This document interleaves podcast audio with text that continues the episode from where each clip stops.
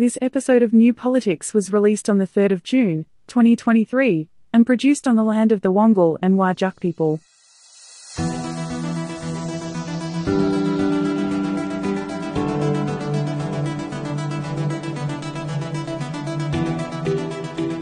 Welcome to New Politics. In this episode, one of Australia's most successful political leaders to leave politics, the high cost of government outsourcing in Australia, and the debate about the voice to Parliament gets taken over by the Conservatives. I'm Eddy Jokovich, editor of New Politics. I'm David Lewis, new Premier of Western Australia. And if you'd like to support New Politics, you can support us through a Patreon subscription, but whether it's a subscription or whether you just want to listen in, read our material online, or buy a t shirt or buy a book, it's all available at newpolitics.com.au, and all of this is a good way to support independent journalism.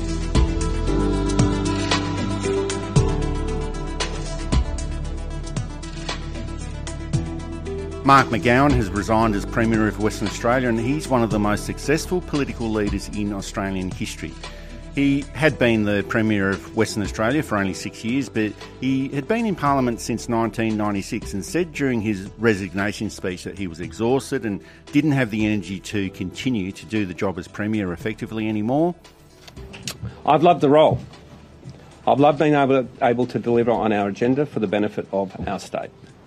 I've loved the challenge of solving problems, making decisions, getting outcomes, and helping people. But the truth is, I'm tired. Extremely tired. In fact, I'm exhausted. The role of political leadership doesn't stop, it's relentless.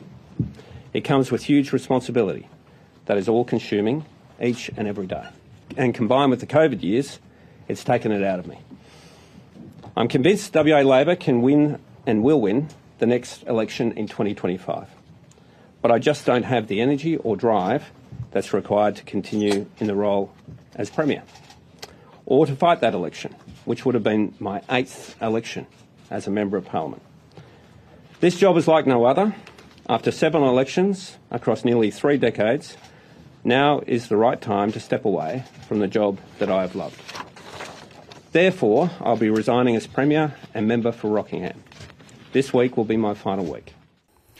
It's rare for a political leader to resign at a time of their own choosing and not through an election loss, a challenge to their leadership or a scandal, but it's happened quite a few times to state premiers in recent years. Geoff Gallop in Western Australia, Stephen Bracks in Victoria, Peter Beattie in Queensland, Bob Carr and Mike Baird in New South Wales, Peter Gutwein in Tasmania.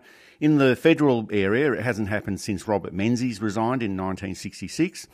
And all leadership has got its costs, and most political leaders age quite quickly when they're in office. There's the volume of decisions that they have to make, there's the speed of decisions, there's a pressure from the media, pressure from the electorate, there's a pressure from within your own party as well. And all of those decisions that are made affect people in the electorate in different ways. So it is an intensely difficult job and it can't go on forever. But it's probably best to leave on your own terms in politics rather than be torn down by your own side or taken out in a box. It was the British parliamentarian Enoch Powell, a controversial right wing figure. But he did say one thing that you can generally agree with, and that he said all political careers end in failure. We can probably tweak that a little to the vast majority of political careers end in failure. And with Mark McGowan. Being from New South Wales, of course, I know that I thought, oh, hello, what's he done? what scandal is going to come out? Because uh, when Bob Carr left, some new road contracts came out, I think, or some contracts came out that didn't reflect well on what how he might have been involved. And Mike Baird was, of course, as we saw later, a mess of all kinds of dodgy deals, and he got out before the heat got too much. So it's a bit hard to say that they went on their own terms. But it does seem that uh, Mark McGowan has gone on his own terms. He's gone out on the top. He managed to pretty much destroy the Liberal Party in Western Australia. And it's a little bit refreshing to have that come from somebody from the other side rather than the party was destroyed from within. But he also managed to do a lot of good for Western Australia.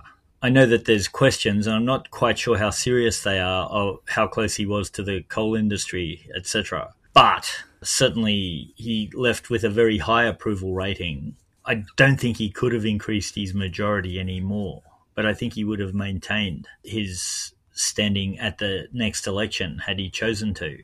He was in a pretty secure spot, uh, especially considering the career he's in. But I think we have to allow for the fact that it's a, as you said, it's an exhausting job. It's a job that ages you. And it's better for him to go out on the top than overstay his welcome like many premiers and prime ministers have done. I won't point at names, but there were prime ministers and premiers who stayed on for one or two elections too many, or even one or two years too many, and tainted their legacy. He seems to have avoided that. Jacinda Ardern seems to have started this too. But Geoff Gallop also stepped down at a time of his choosing for slightly or for similar reasons. And it would get wearing as Premier of the state doing that job. I think there's a sense in which managing a state or being the political leader of a state is a bit harder than being the Prime Minister.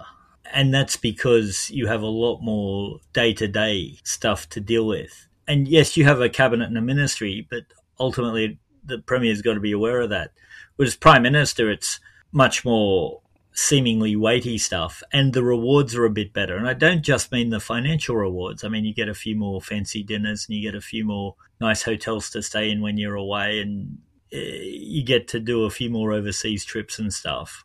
Again, if you're doing the job properly, these aren't easy jobs. I don't want to downplay how difficult the work can be as prime minister, but as premier, it's a bit more, I think, grinding and a bit less exciting.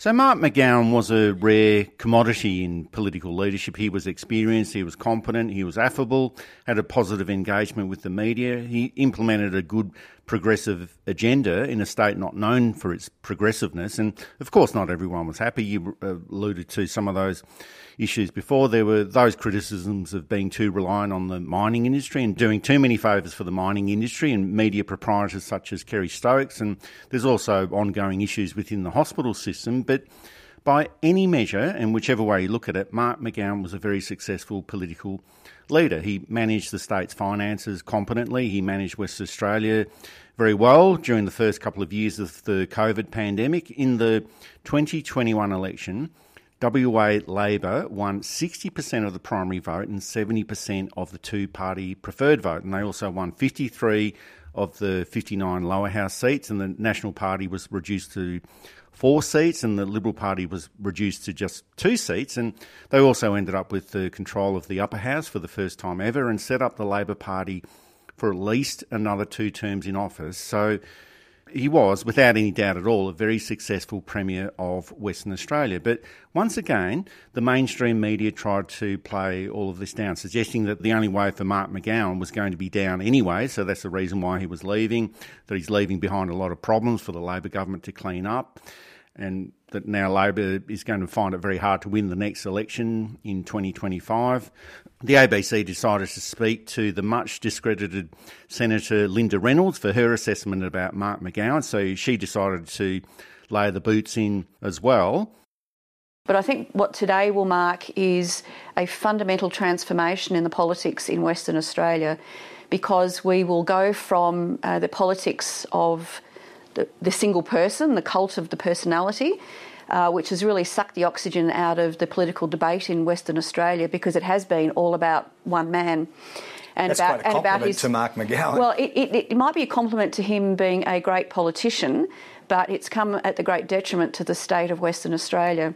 And there is not a single social indicator of which the state government is responsible for, whether it's public housing, health, education, uh, policing, juvenile justice, roads. There is not a single indicator that he has left things better in six years than he inherited it. Now will be an opportunity for both parties to really focus on the issues that matter in Western All Australia. Right. Mark McGowan is an unusually successful political leader and he's got a massive amount of political support within the community. And that's just not our opinion or a matter of opinion. The evidence is there for everyone to see. But in politics, it's just not possible for the mainstream media to say anything good about a political leader, especially when they're from the Labor side of politics. Certainly, over time, his legacy will settle in and we, we will know exactly what he did well and what he didn't do well. Probably a prime example of that is the John Howard years, where we can look with a little bit of the heat removed. What did he do well? What didn't he do well? I'm not going to enter into that. I think most listeners here would know that we'd have more in the uh, debit column than the asset column, but it takes a little bit of time to be able to look at these things a bit more objectively. McGowan was remarkable. He did stand up to some very, not intimidating, but some very noisy threats. Sued by Clive Palmer on because Clive Palmer couldn't make extra money during the pandemic, which seemed to be the only reason he was sued. And the case was rightly thrown out of court. And that probably is one of the factors that drove Western Australia to really despise the Eastern Liberal Party. And they cop it in the Western Liberal Party. And knocking the, the Liberal lower house seats down to two. And that McGowan's managing of the pandemic, that he treated Western Australia like New South Wales should have treated things, like an island. There's no coming in. We are closing this down till we have it under control. And that was against a lot of opposition. And Western Australia came out a little bit better in the end, although New South Wales kept ruining it for the rest of the country. And I think too, he left the Treasury in pretty good stead. I think the job and property situation is slightly better in Western Australia than it is in the eastern states. So, at this very first flush of observation after the event, it looks like he's going to have a very good legacy, and you can't ask for more. He'll probably go down as one of the great premiers of uh, Western Australia, I think, over time, but maybe still a bit more to come out before I lock that down. But if nothing comes out, I think I'm pretty sure in that judgment that he'll be one of the great premiers. And when a highly successful leader resigns, there's always going to be a void left behind. Mark McGowan at one stage had an approval rating of 91%, and that's unheard of. You know, leaders like Leonid Brezhnev in the Soviet Union, they used to have approval ratings of 99%, but I think those circumstances there were quite different. And his departure will cause support for the Labor Party to drop off, more than likely, and maybe create a few difficulties for the new Premier, Roger Cook. But I don't think there will be enough drop off for them to lose the 2025 election. But we also have to look at what happens when successful long term leaders do resign. In Victoria, Steve Bracks resigns, John Brumby loses the next election. In Queensland, Peter Beattie resigns. Anna Bligh did win that next election, but had a big swing against her and lost the next election after that in a landslide loss. Bob Carr resigned in 2005, and Labor had a lot of political problems over the next six years. Geoff Gallop resigned. Alan Carpenter comes in and loses the next election. And just recently, Peter Gutwein resigned in Tasmania, and now there's already problems for Jeremy Rockliff, who's now in a minority government. So there is very strong evidence to suggest that the support for the West Australian government will drop off, but I just don't think that there's going to be enough for the WA Labor government to lose 24 seats at the next election, but I guess anything is possible. And you alluded to this before, David, but with all of these resignations in state politics over the past 15 years or so, and the last time that it happened federally was in 1966, 57 years ago, well, it could suggest that the state leadership is far more difficult than national leadership. They've got schools to run, hospitals to run, roads to build, as you referred to before. The services that they provide seem to have a more direct link to the electorate than the federal government has. And I'm not suggesting that federal leadership is easy in any way at mm. all, but no. But it could be that fact that the style of leadership that's required in state politics is just far more intense, and it could be the factor in so many state leaders resigning from office. Yeah, I, I think just the grind of having to deal with putting in a new road, having to deal with extending a hospital, having to deal with social housing, these are all worthy and great things, and, and we want good people to do them, and they should be done well, and they're very important. But it's not as thrilling as meeting the King of Tonga for an official dinner or um, being asked to sit in on a security meeting with the United States and Britain, for example. And some of these things we might approve of, some of these things we may not approve of, but they're much more interesting than, oh, yeah, we need to build that road uh, there's a waste collection issue that the local council says is ours. our problem, not theirs. You know, and I know that again, the premier can delegate a lot of this stuff to his ministry or her ministry, but it's still there in the back of your mind. It's still there in a way that the issues federally are a bit bigger and a bit more interesting. But that's the way politics goes too.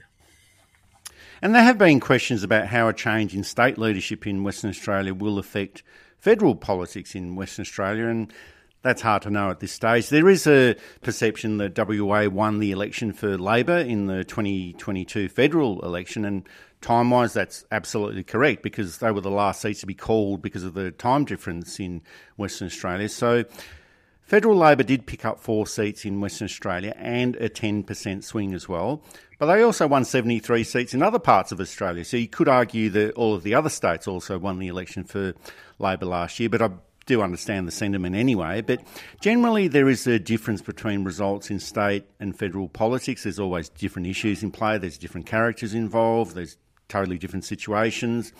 But there was a sense that federal Labor flowed in on the slipstream created by Mark McGowan in the 2021 WA election. But even if seats are lost by the Labor government in the next federal election in Western Australia, it might not make too much of a difference. No, I think the uh, new Premier, Roger Cook, will have challenges in trying to get the type of cut through that McGowan had. And I think that the type of popularity McGowan had is not replicable. It was extraordinary. It really was. And I think too the it will probably harm Roger Cook a little bit in that they will want him to be as popular, even though there'll be a lot of commentators saying, look, those numbers are completely unsustainable. You've got to give him time to settle in. You've got to let him develop his own way of premier, and then we can decide if he's as good or not. Politics, again, doesn't work like that hopefully he'll do well as Premier. And I know all of Western Australia wants him to do well, and I think most of the rest of Australia wants him to do well, with the possible exception of Sky News and News Corp.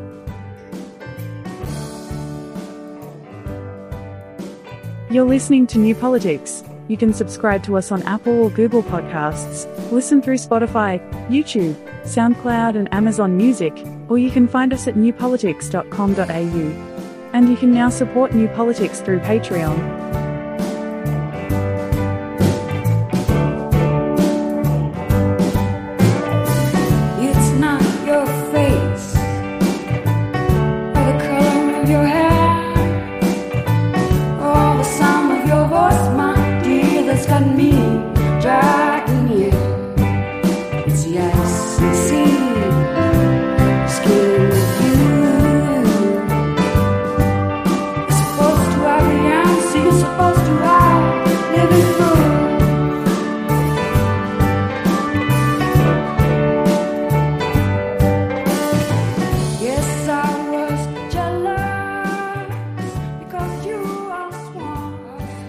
PwC has been under the spotlight this week, and while there's a lot of astonishing details that have been released, and most of this relates to leaking secret information from the Australian Taxation Office to PwC's international clients. And if you're one step ahead of the plans that the Australian government might be thinking about in terms of multinational corporations paying more tax or changes to corporation law, well, that information is like a goldmine. And there are suggestions that the information that has been released is just the tip of the iceberg and there's more to come, not just from PwC, but other consulting firms as well.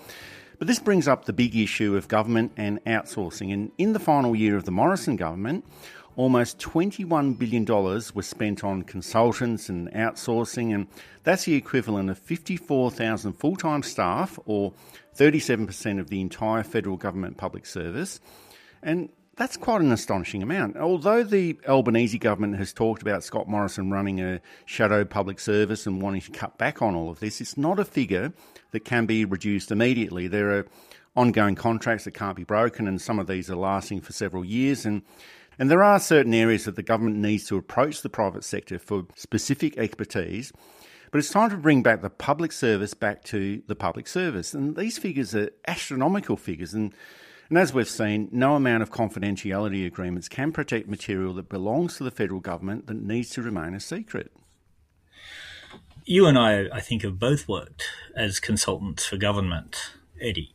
And you know, I didn't get the 500 million that PwC have allegedly paid. I only got 300 million. It was a pain. It caused all kinds of issues at tax time. But anyway. And I didn't make any phone calls to the British government about changes to corporation law in Australia.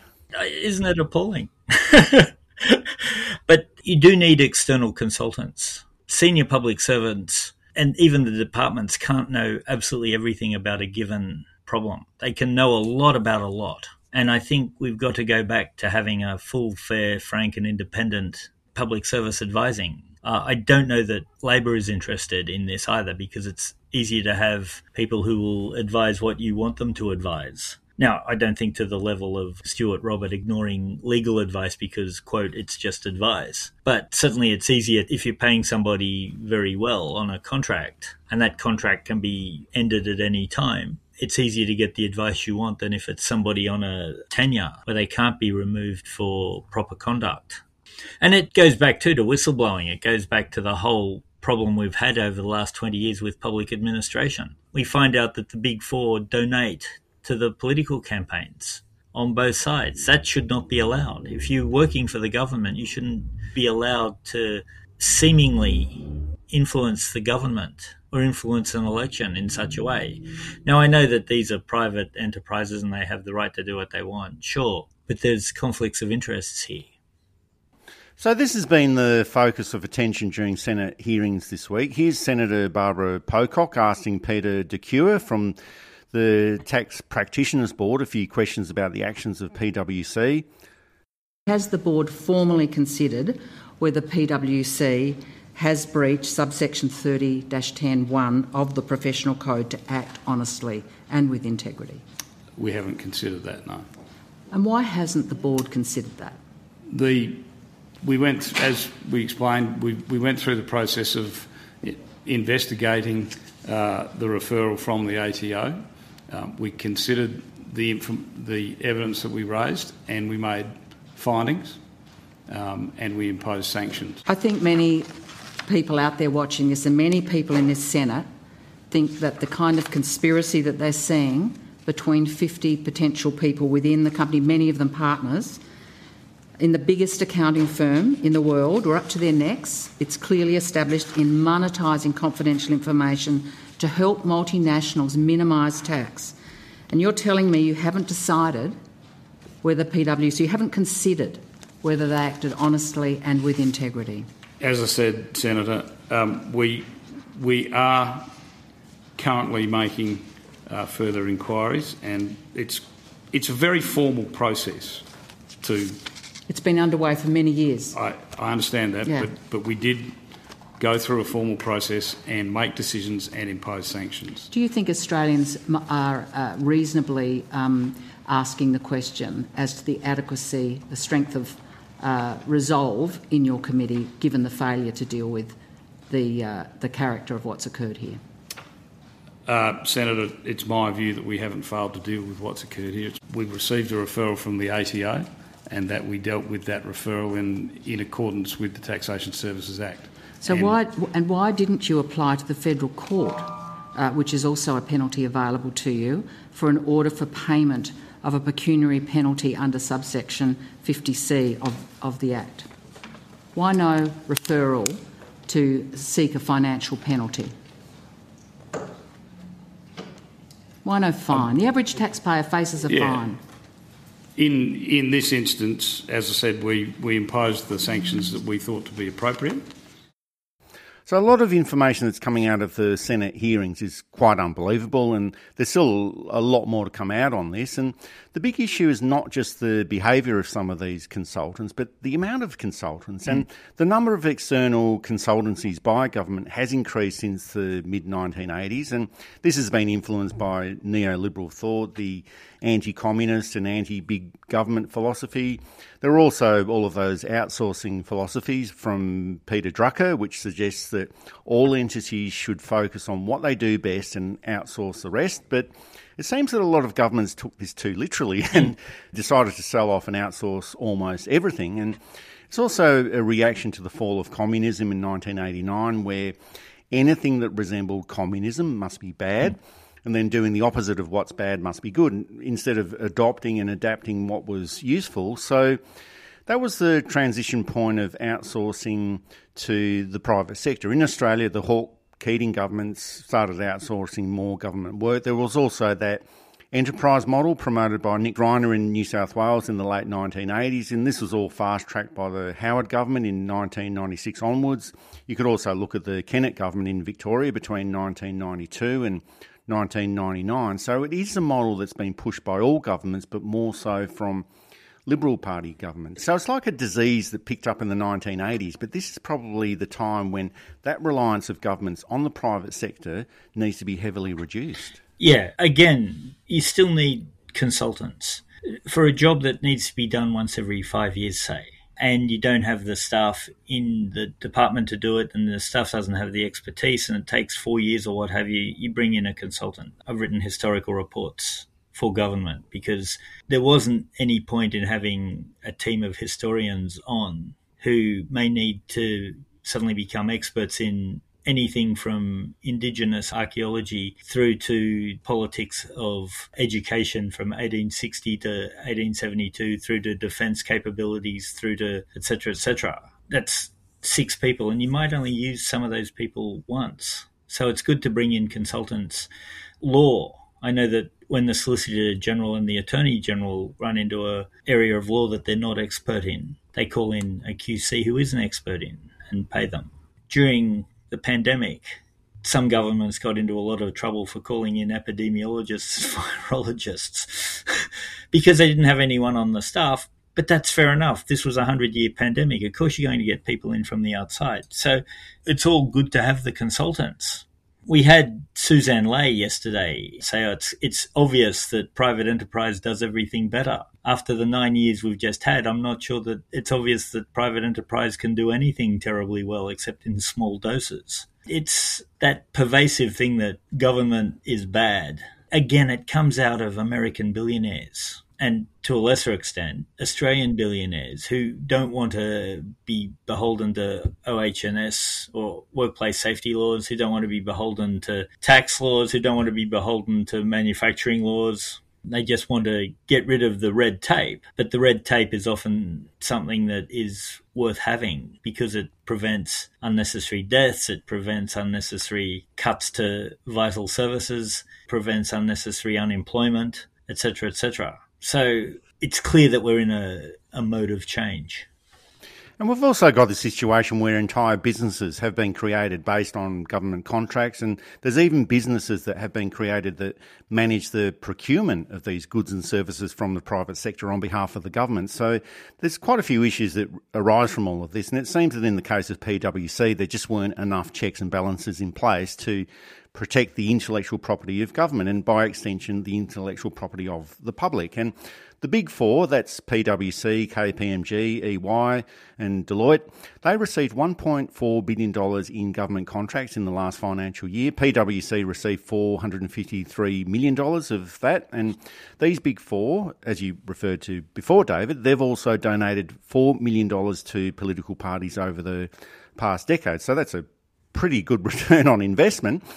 But economies are sophisticated, and there needs to be a wide level or a wide range of different levels of activities from public and private sector and hybrid organisations. But there are so many areas where the private sector is involved where they shouldn't be. Sure, there can be an argument for selling off Qantas or the Commonwealth Bank. You can still have government owned enterprises, but run in a different way. Australia Post is a very good example of this. Singapore has got some very good state run enterprises, and I'm not sure if we're allowed to say good things about China, but China has also got some very well managed state owned enterprises. But selling off the land titles office to the private sector, there was also that Liberal government proposal to sell off passports management to the yeah. private sector. And how would that be in the public interest? And it's good that that idea didn't proceed because otherwise we'd probably be hearing about some sort of confidentiality scandal related to passports in the Senate hearings as well. So there does need to be a rethink about all of this, not just consultancy, but also outsourcing and all of those sort of issues, privatisation and also about how the ethics and the intentions of the private sector are incompatible with the goals of government, and in most cases, not in the public interest.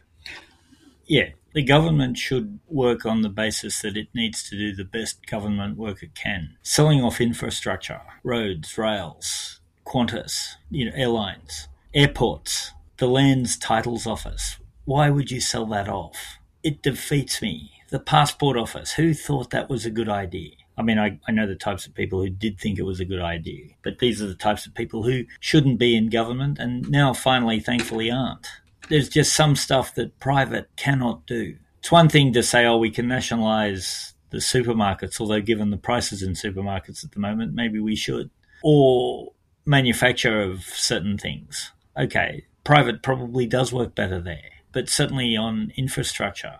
Isn't it better for the government to build infrastructure we can all use, that we already pay for through our taxes, and that helps business, it helps not for profits, it helps individuals, it helps whatever Australian entity you can think of and visitors to the country in a good way. You're just pushing product through a system which maximizes profit at the expense of the greater good for society. And the issues that are now appearing in that link between PwC and government also highlights the role of the Australian Federal Police. The Australian Taxation Office provided information to the AFP about a confidentiality breach and their concerns about PwC back in 2018, but nothing was ever done. Now, there were some legal impediments and other issues at the time, but if there's some serious concerns about an arrangement that exists between the Australian Taxation Office and PwC that has the potential to undermine the Australian taxation system as well as the taxation system in other countries. Well, that's something that seriously needs to be looked at, but it wasn't. The governor of the Reserve Bank, Philip Lowe, he said that he's 100% confident that PwC doesn't have access to any of its monetary policy information, but based on what Philip Lowe has said in the past, I wouldn't be 100% confident about anything that he says. Former New South Wales Police Commissioner Mick Fuller, he does have strong links with the Australian Federal Police and he is now a partner at PwC. Why is he a partner at PwC? I've got no idea, but did the AFP drag their feet on investigating PwC because of that relationship that they have with Mick Fuller? There's just so many questions that need to be answered here, and I think they need to be answered very quickly as well. It's not a good look, even if Mick Fuller had nothing to do with it and recused himself from all of those decisions, and he may well have. Let's let's be fair. It doesn't look good. Government has to work at the very highest levels of integrity and trust, and if it doesn't, we're all in trouble. And in fact, we look at cases like David McBride, like Julian Assange, where they haven't looked at that level of trust. There are other big companies that are sneaking under the radar. Yes, PwC has done the wrong thing and should face severe consequences. What about Wilson with its contracts with Nauru? $60 million or whatever it is to house 12 people for 12 months, but not in luxury, not in comfort. Where's the balance of that money going? We don't know because uh, we're told that they've got the money and we're told what they're allowed to spend it on, but we're not told what they actually spend it on and how much they just put in their pocket and give to directors. Should it be privatized? Well, no, I don't think it should be. But if it is, surely it should be much more open and transparent as to why it was privatized and who's getting the money and what further benefits we're getting. And I know that that's a state by state thing too. But we can look at some of the great infrastructure programs that the federal government might do. Who's going to get the contracts for them and why? I'm not sure that a royal commission is the answer. I think that we need just a knock the whole thing down, keep all the vital services going, and rebuild the whole thing from scratch. Might be the way to do it.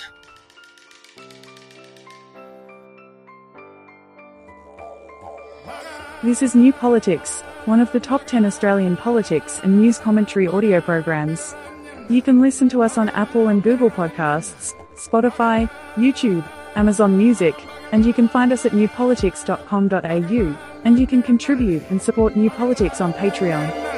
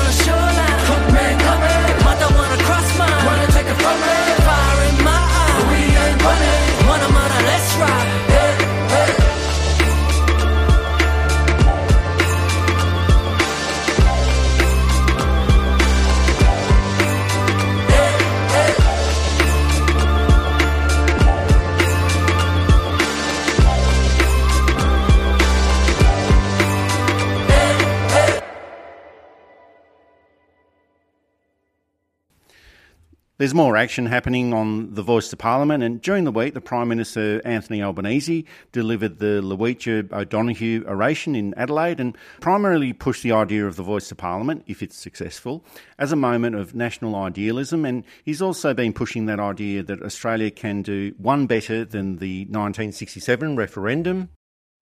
Australia has an opportunity, rarely given twice, to redefine itself as a nation. So let us not content ourselves with modest change. Let us not fill our hearts with the empty warmth of the merely symbolic.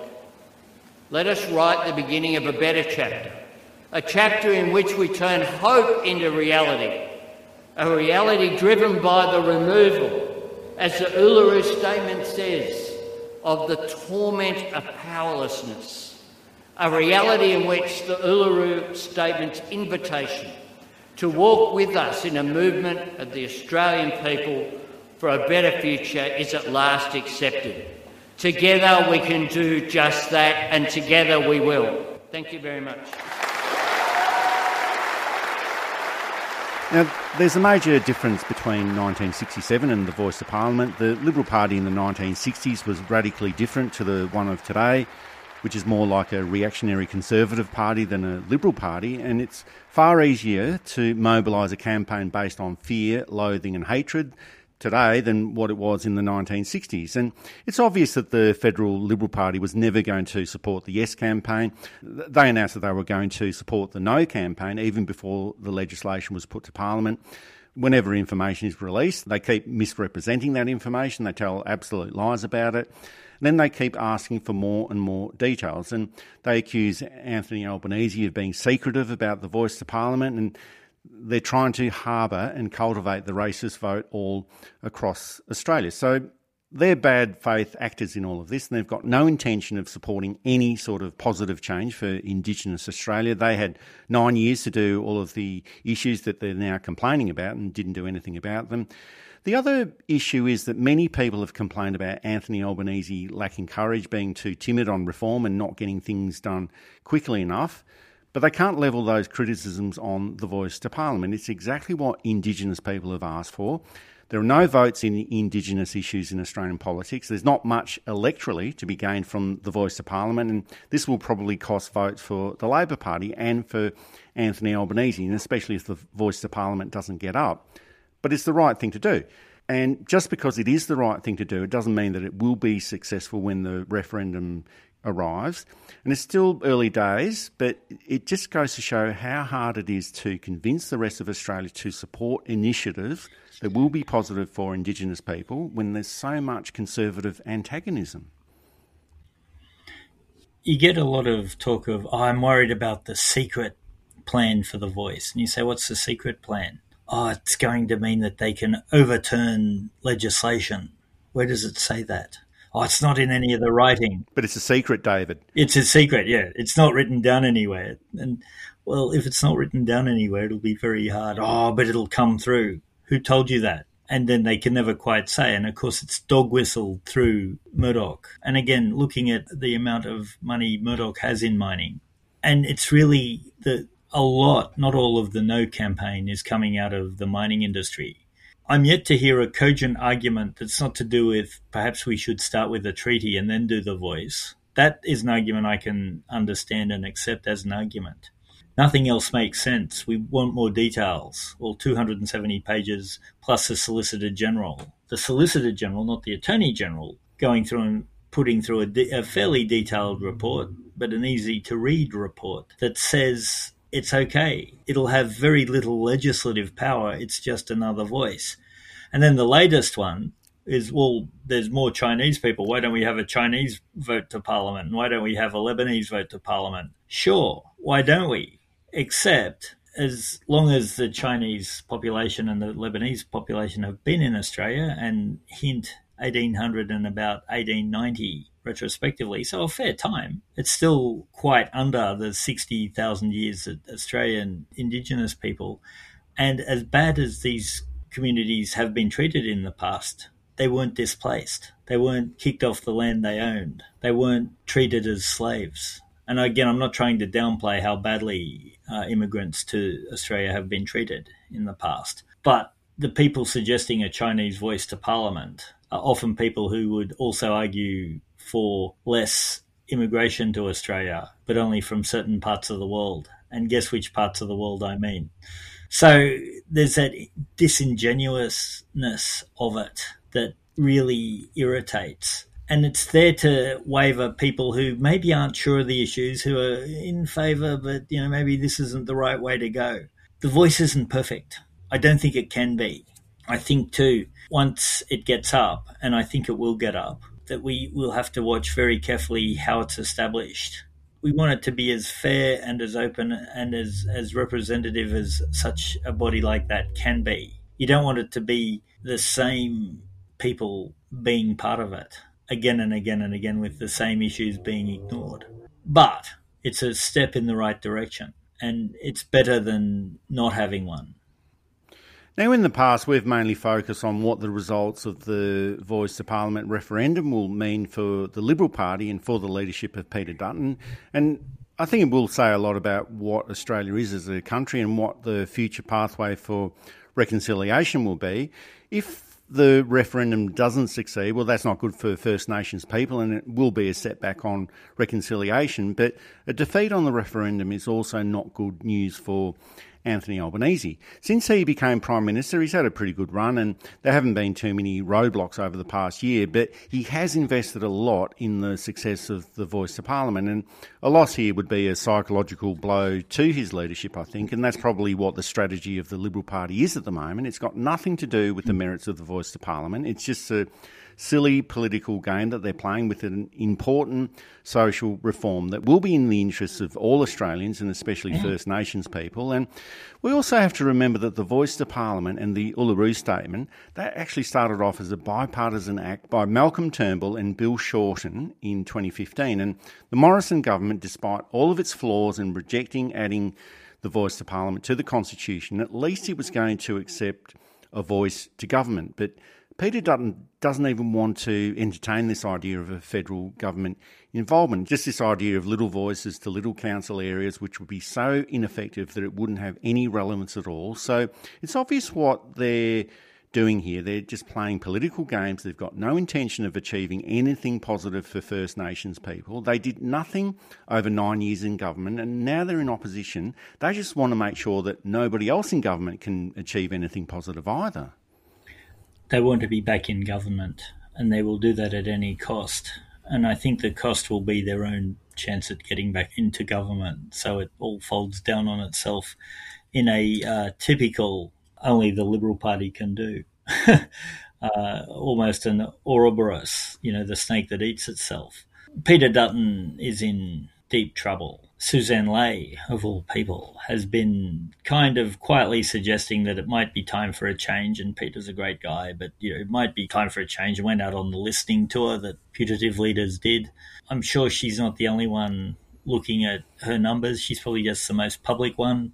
Peter Dutton knows he's in trouble. And the closer we get to a date being set for the referendum, and don't forget, we haven't had a date set yet, it will probably be around November around the middle of November seems the most logical time. But these things do take time to set up. They might want the extra couple weeks to make sure that all the relevant and valid information is disseminated properly. Given that we haven't even called a date yet, the No campaign has been running hard. If it does get up, I don't know what it will mean for Anthony Albanese. The difference is, is that till now, no referendum has ever passed without bipartisan support. So the Australia card and the local council one in 1988 didn't get Liberal support. It was probably their first successful attempt at opposing for the sake of opposing. And part of that cost us badly. Thanks, Peter Reith. And during the week, the Prime Minister did ask how Australia will feel the day after the referendum if the voice to Parliament is defeated compared to how they'll feel if it's successful. Well, I know that Sky News will be celebrating, as will News Corporation, as as will the Liberal Party. And because they'll feel that they've landed a blow on the Labor Party, it's got nothing to do with the voice of Parliament, as, mm. as I said before. It's all about defeating whatever the Labor Party is putting forward. And a lot of this is protecting white authority as well. And I'm not talking about the Ku Klux Klan outfits or anything like that, but this sort of power and control appears in Australia in different ways. And there is a certain group of people in Australia that, that want to keep Australia as white as possible and as Anglo as possible. That's Tony Abbott, Peter Dutton, most of the Liberal Party, most of the National Party. And all of this is a failure of imagination, a failure to imagine what a positive future could be like in Australia. And it's also unleashing all of this information on the No campaign. And most of that is coming from people like Tony Abbott, trolls on the social media, Twitter and Facebook, and then there's people like Warren Mundine. And I found a snippet of Warren Mundine from 2014 when he was highly supportive of the $500 million cutbacks to frontline Indigenous support services that the Abbott government implemented. And he also wanted to see an extra $600 million of cutbacks, or savings as he called it. And not much surprise, but he was as incomprehensive then as he is today.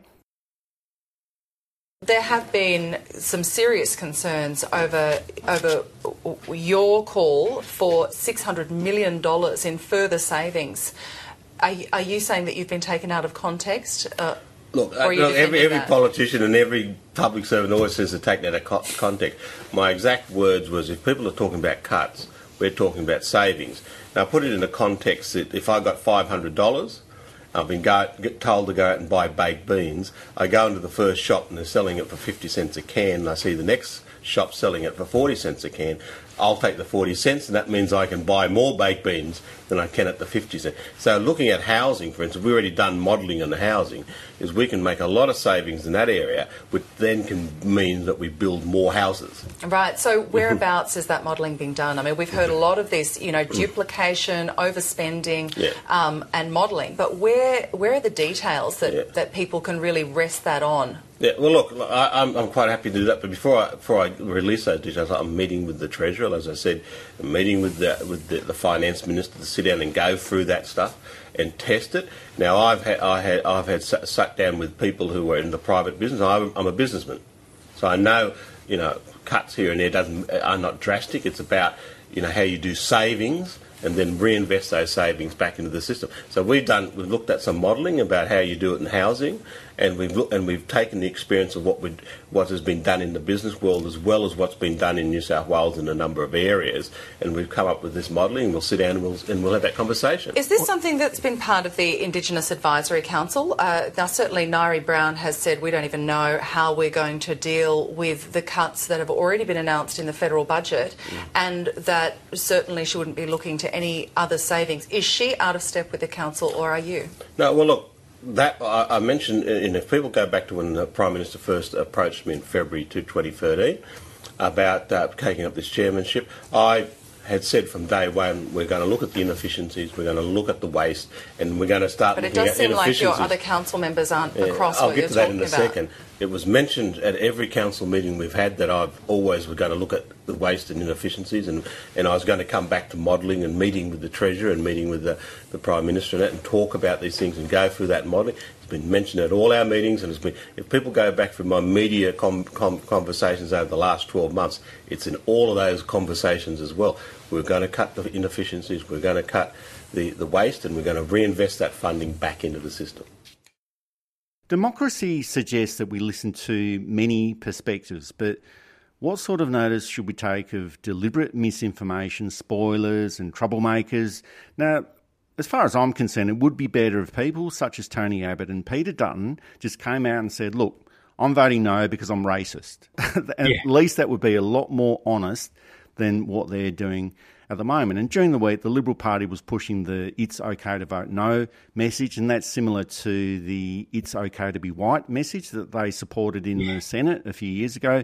It's also a reflection of the people have got a right to be a bigot statement that George Brandis made in the Senate in 2014. And they've also accused Anthony Albanese of moral blackmail and trying to be the self proclaimed moral arbiter of Australia's national conscience. And then you think, well, hang on, you're the ones who are trying to say that it's okay to be white and that people have got a right to be a bigot. How is that not trying to be a moral arbiter of Australia's national conscience? And now they're feigning interest in improving the lives of Indigenous people and focusing on all of those issues in Alice Springs after doing nothing about this for nine years. And now they're trying to play the race card in politics. Now, you can never trust the current Liberal Party on any of these issues. If these people were around in 1967, they would have been in that 9% of the electorate who voted no.